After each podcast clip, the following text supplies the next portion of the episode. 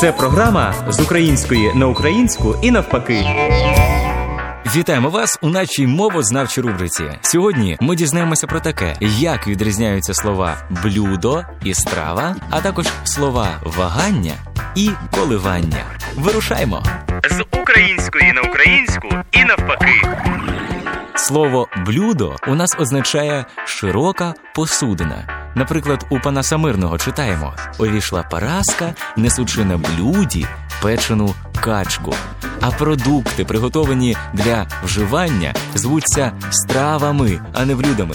Тому треба казати перші, другі, треті страви, а не перші, другі, треті чи інші блюда. Наприклад, ми побачили серед подвір'я довгий стіл, рясно заставлений стравами. З української на українську і навпаки. Дуже часто плутають слова вагання і коливання. На телебаченні часом можна почути Дякую вас, що ви без коливань погодилися на цю зустріч.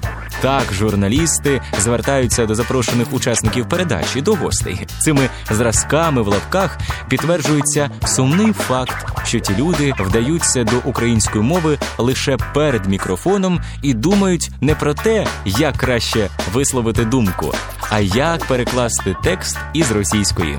Калібанія насправді по-українському коливання, але у фізичному розумінні коливання маятника, коливання температури тощо.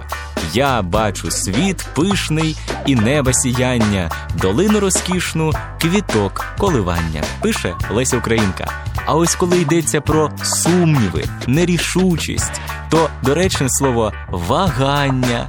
Наприклад, зрілість людська виростає з боротьби, часто з боротьби із самим собою, зі своїми сумнівами, ваганнями. Слід сказати дякую вам, а не вас, що ви без вагань, не вагаючись, погодилися на цю зустріч, на цю телепередачу.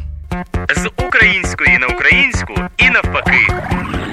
Не вагайтеся, коли справа доходить до грамотного мовлення. З української на українську навпаки.